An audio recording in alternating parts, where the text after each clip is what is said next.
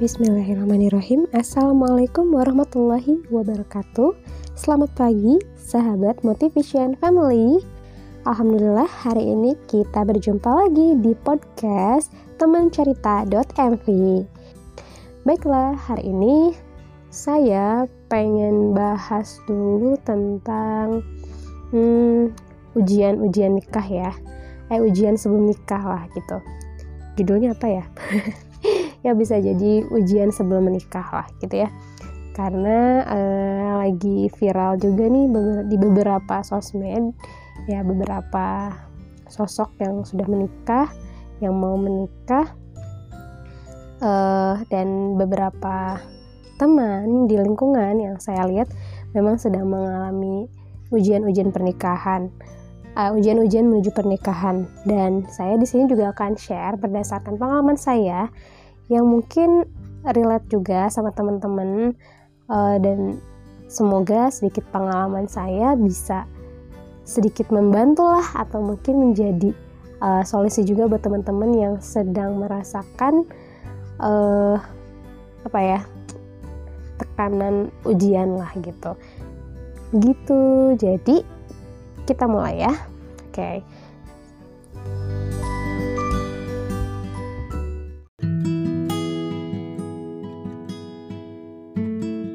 Baiklah, bismillahirrahmanirrahim. Kita akan bahas ujian menuju nikah, ujian menuju pernikahan atau menuju halal ya. Ada nggak sih sebenarnya ujian itu? Atau mungkin perasaan kita aja gitu ya. Kalau menurut saya sih itu ada, dan memang menurut Islam pun itu ada ya.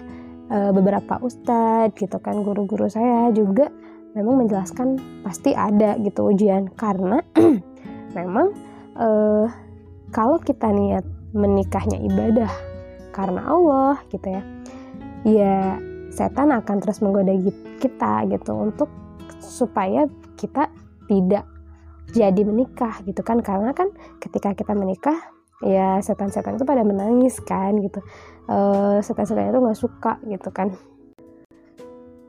karena setan adalah musuh abadi ya. Jadi ketika ada manusia yang akan menikah, setan-setan itu akan menangis gitu, karena setan adalah musuh yang nyata ya untuk umat manusia, dan tujuan setan adalah untuk menyesatkan Bani Adam gitulah. Jadi salah satunya dengan kita menikah, setan itu akan nangis karena dia merasa,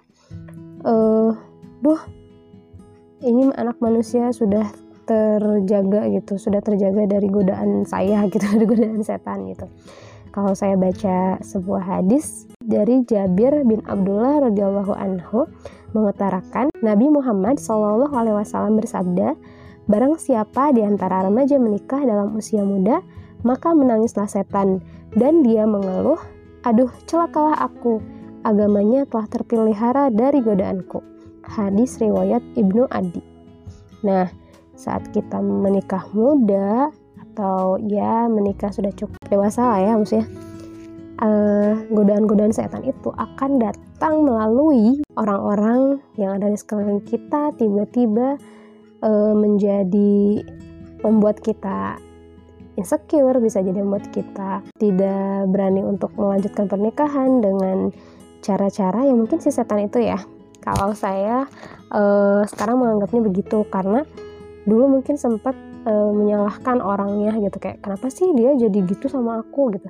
Saya sempat ngalamin ketika mau nikah itu, malah lingkungan terdekat saya atau bisa dikatakan teman-teman terdekat saya malah kurang lebih tuh kayak ngerasa kamu kayaknya belum pantas deh nikah, udah jangan nikah dulu. Jadi kayak malah nggak ngedukung gitu. Atau malah mungkin keluarga terdekat pun pernah juga ada yang malah terlihat ya belum mendukung lah, bisa jadi orang tua kita gitu salah satunya belum mendukung.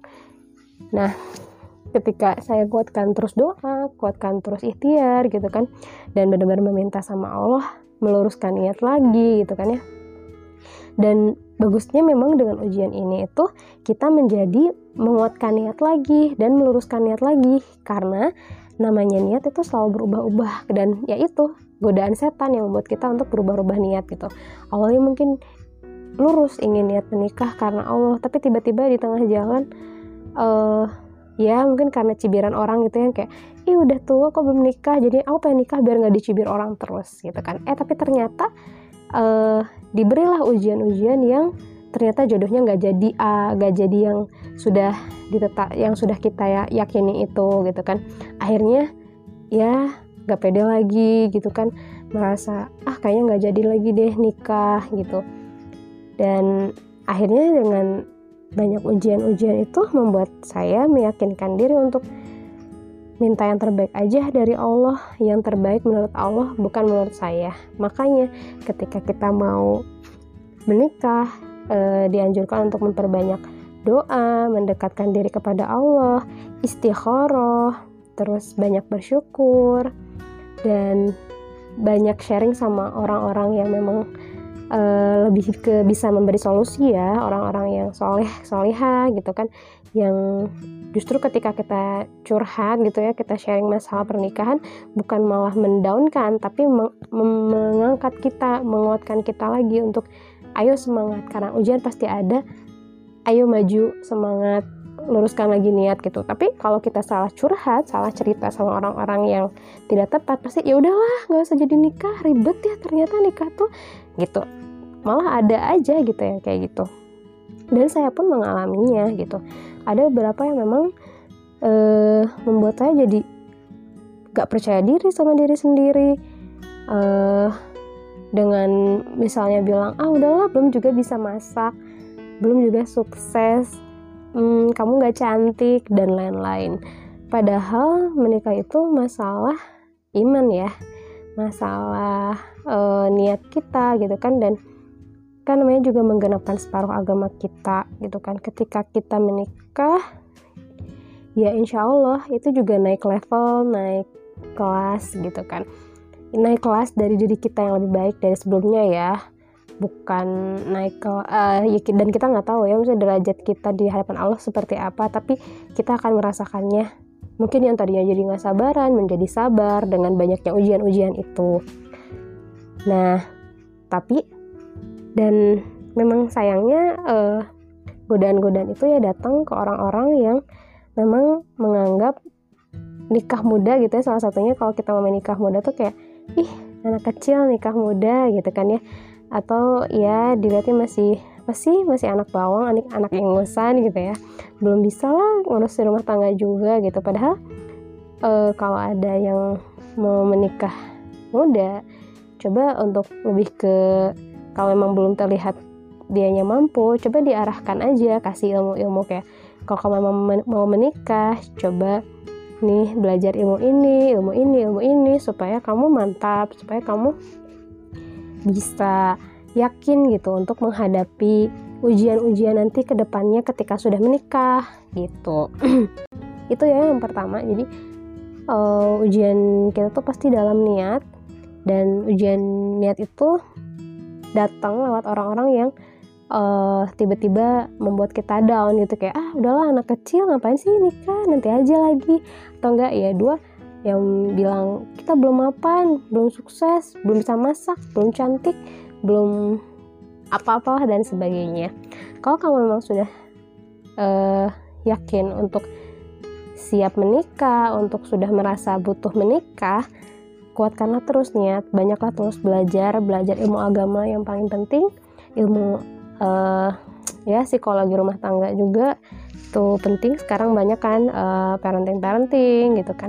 Nah kalau itu sih butuh banget, dan saya juga alhamdulillah salah satunya menjadi kuat, menjadi yakin dengan ikhtiar belajar lewat kelas-kelas pranikah gitu. Dan banyak kajian-kajian gitu, apalagi kan kita tuh lahir di masa yang memang lagi boomingnya lagi booming hijrah gitu kan. Dan memang itu bagus sebetulnya, tapi ketika hijrahnya kita hanya untuk niat ingin menikah, ingin mendapatkan wanita, ingin mendapatkan pria, itu mungkin yang belum tepat gitu. Dan ujian itu bisa juga datang untuk menguatkan kita dan meluruskan niat kita lagi. Ketika kamu niat hijrahnya hanya untuk menikah, hanya untuk dapetin cewek gitu ya, nah pasti sama lo diuji lagi gitu untuk meyakinkan dan untuk merasa butuh lagi sama Allah. Apa sih yang kamu niatkan dalam pernikahan gitu? Untuk apa sih kamu kalau misalnya hijrahnya hanya untuk perempuan, nanti kalau udah dapat perempuannya atau kalau udah dapat prianya, udah hijrah kamu cuma sampai situ aja. Nanti di dalam pernikahan kamu akan kembali lagi ke masa lalu atau udah gitu-gitu aja, nggak akan belajar lagi gitu. Nah, kalau saya memang alhamdulillah merasakan ujian itu datang untuk menguatkan kita untuk meluruskan terus niat, karena memang niat kita berhijrah, niat kita memperbaiki diri, mendekatkan diri kepada Allah itu bukan untuk mendapatkan jodoh, mendapatkan kedudukan, tapi memang harus memang lillah, mencari ridho Allah gitu. Niat karena Allah, ingin ridhonya Allah gitu. Ketika Allah sudah ridho, insya Allah semuanya lancar, semuanya Allah kasih gitu. Yang kedua,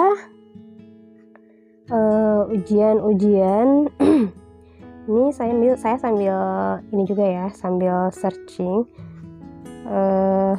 menurut Google, ujian-ujian kita menuju pernikahan itu memang banyak gitu. Ada yang dibalik ujian itu malah ada yang ditinggalkan orang-orang tersayang, orang-orang yang kita butuhkan saat menikah, saat akan menikah.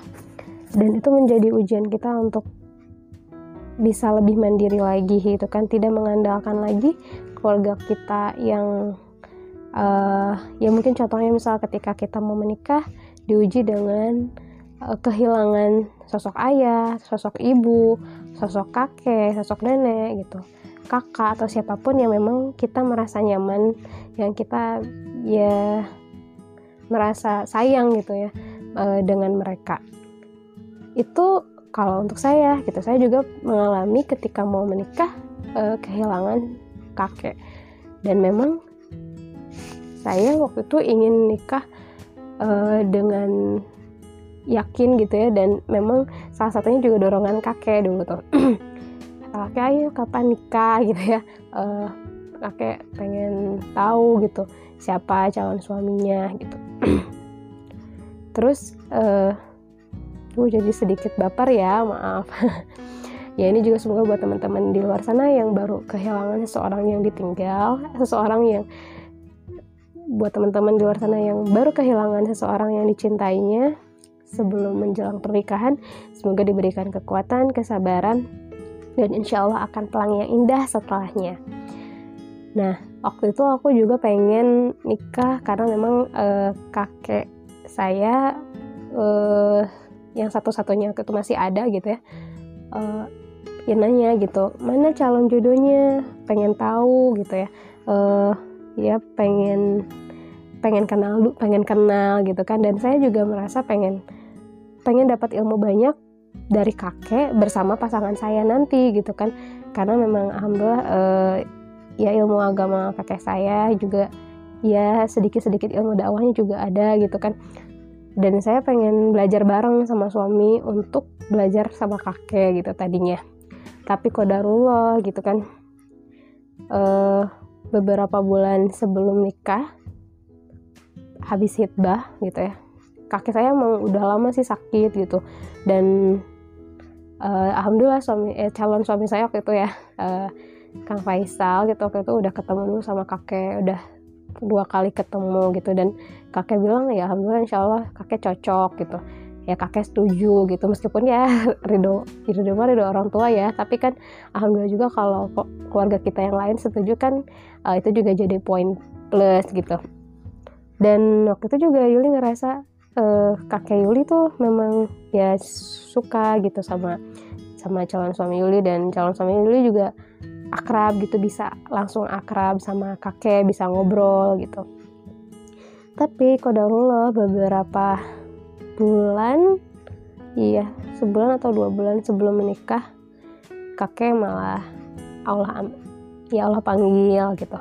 Ada sedikit rasa kecewa sempat gitu kan, manusiawi ya gitu kan. Mungkin awalnya sempat merasa memiliki gitu. Kadang kita merasa memiliki seseorang gitu, merasa memiliki orang tua, memiliki anak, pasangan gitu. Tapi ketika Allah ambil, yang bikin kita nangis, kejar, yang bikin kita terus meratapi itu bisa jadi karena merasa memiliki terlalu dalam gitu. Harusnya ya kita memang ridho dengan ya udah itu memang titipan Allah, saatnya dipanggil sama Allah. Untuk ya hari pertama, hari kedua mungkin masih ada rasa kecewa, tapi nggak kecewa yang terdalam, lebih ke duh sayang ya kemarin belum sempat ngobrol banyak sama kakek, belum sharing-sharing banyak, belum banyak belajar sama kakek, terus belum sempat belajar juga nih sama calon suami sama kakek untuk lebih mengenal ilmu agama lebih dalam lagi gitu kan. Waktu itu saya sih lebih ke kecewanya di situ gitu, dan memang sempat juga sih pengen ngasih apa ya, berarti cucu, bukan cucu ya, buyut apa ya, ngasih ya apa ya, pengen juga sih kalau aku udah punya anak tuh kakek masih ada, tapi kan Allah berkata lain gitu. Jadi itu juga salah satu ujian kita untuk bersabar dan ikhlas menerima apa kehendak Allah, ikhlas menerima ketika titipan Allah ambil. Dan ketika suatu saat nanti setelah menikah, bisa saja Allah mengambil sesuatu yang kita sudah sukai, kita sudah cintai, dan kita sudah merasa memiliki, tiba-tiba Allah ambil. Nah, kita harus belajar ikhlas dari situ. Nah, kalau saya, insya Allah sampai sekarang pemahaman saya dan keyakinan saya sudah merasa apapun yang sekarang saya punya itu bukan milik saya, tapi hanya titipan. Begitupun dengan suami, dengan anak, dengan diri sendiri, dengan otak ini, dengan bibir ini, dengan semua yang ada di dalam tubuh kita ini hanya titipan. Dengan titipan itu kita akan melakukannya, kita akan memanfaatkannya untuk apa sih gitu? Untuk hal yang baik atau untuk hal yang negatif gitu teman-teman. Jadi, nah itu balik lagi ke niat, balik lagi ke apa ya, cara kita memperlakukan titipan-titipan Allah itu untuk apa sih gitu. Jadi semuanya innamal a'malu binniyat, semua itu tergantung niatnya. Jadi ujian itu untuk menguatkan kita lagi kepada niat dan niat. Yang ketiga, sebentar, yang ketiga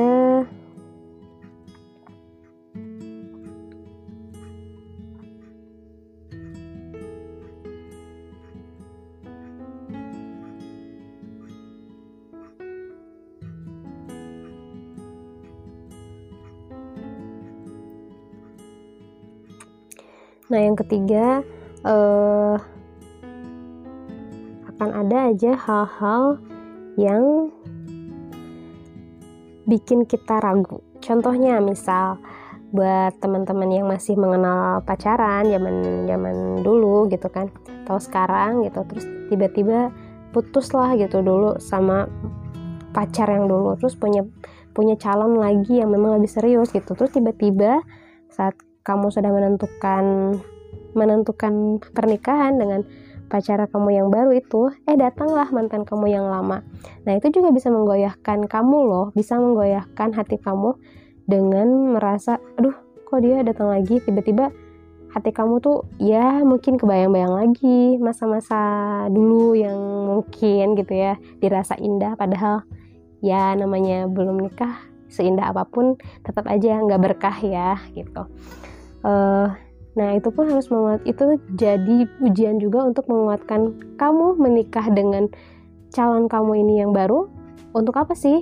Apakah hanya karena tampangnya, hartanya, tahtanya? Kalau misalnya hanya karena itu dan kamu melihat mantan kamu lebih dari calon kamu yang sekarang, itu bisa jadi menggoyahkan kamu. Tapi ketika kamu niatnya karena Allah, karena lihat agamanya dan lihat akhlaknya, insya Allah kamu gak akan goyah lagi gitu. Kamu akan kuat dan terus maju, yakin untuk terus sama pilihan kamu ini. Dan jangan lupa dibarengi istikharah juga, tahajud, perkuatkan doa untuk meyakinkan diri, benar gak sih ya Allah ini yang terbaik buat saya, mohon untuk dekatkan yang baik dan jauhkan yang buruk gitu.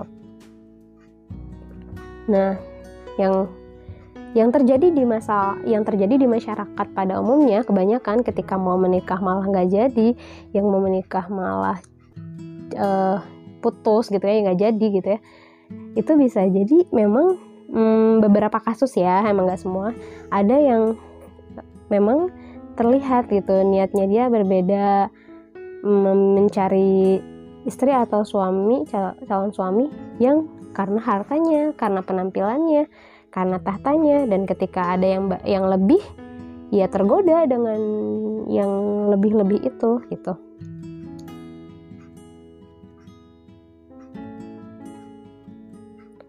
Jadi sebaiknya sebelum jadi kalau saran saya, pengalaman saya, sebelum kita memutuskan untuk menikahi seseorang, baiknya kita healing dulu diri kita dari emosi-emosi kita tentang orang-orang yang pernah ada di masa lalu kita.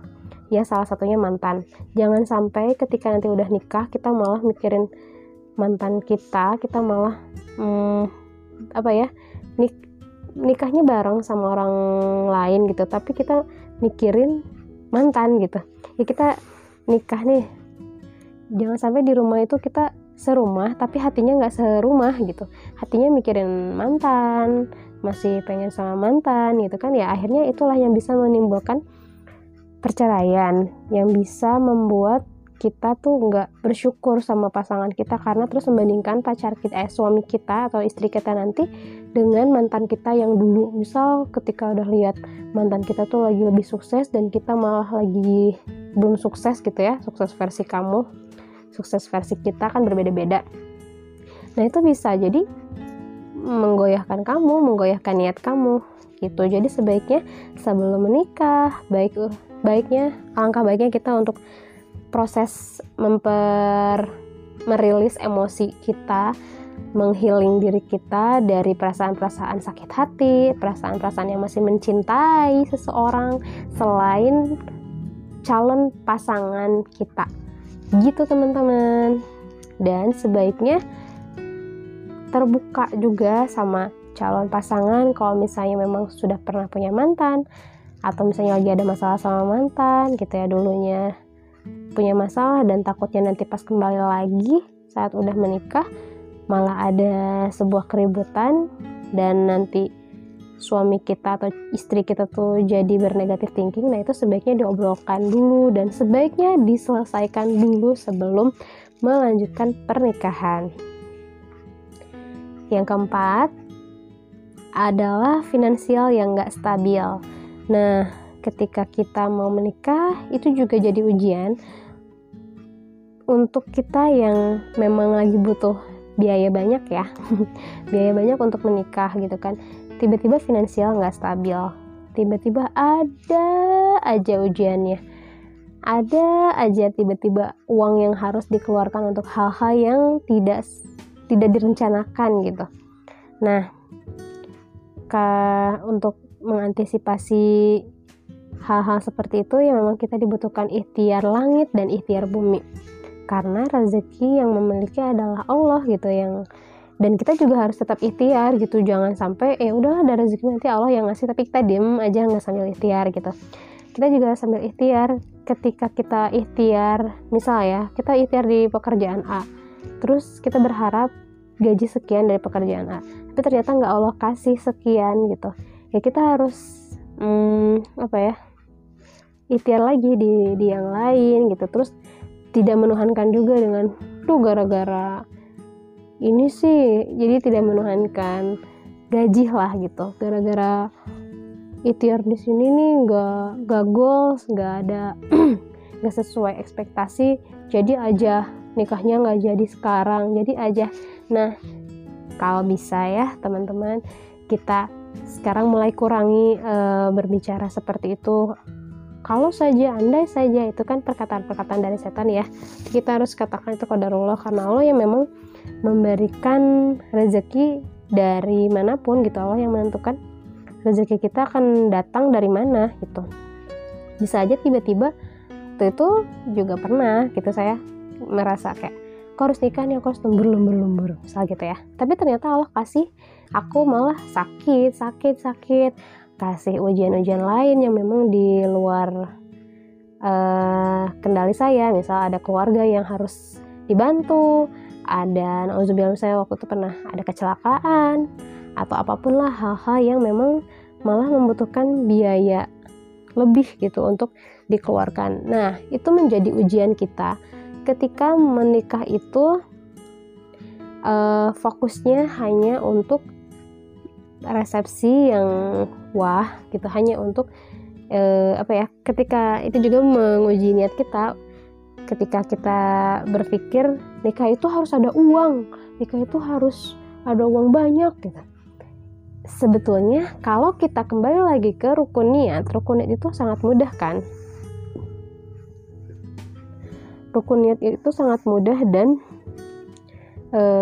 sebetulnya tanpa biaya mahal gitu ya. Kalau menurut Islam yang murni ya, maksudnya rukun nikah itu kan ada mempelai perempuan, ada wali nikah, ada saksi, terus ijab kabul gitu kan, ada mahar.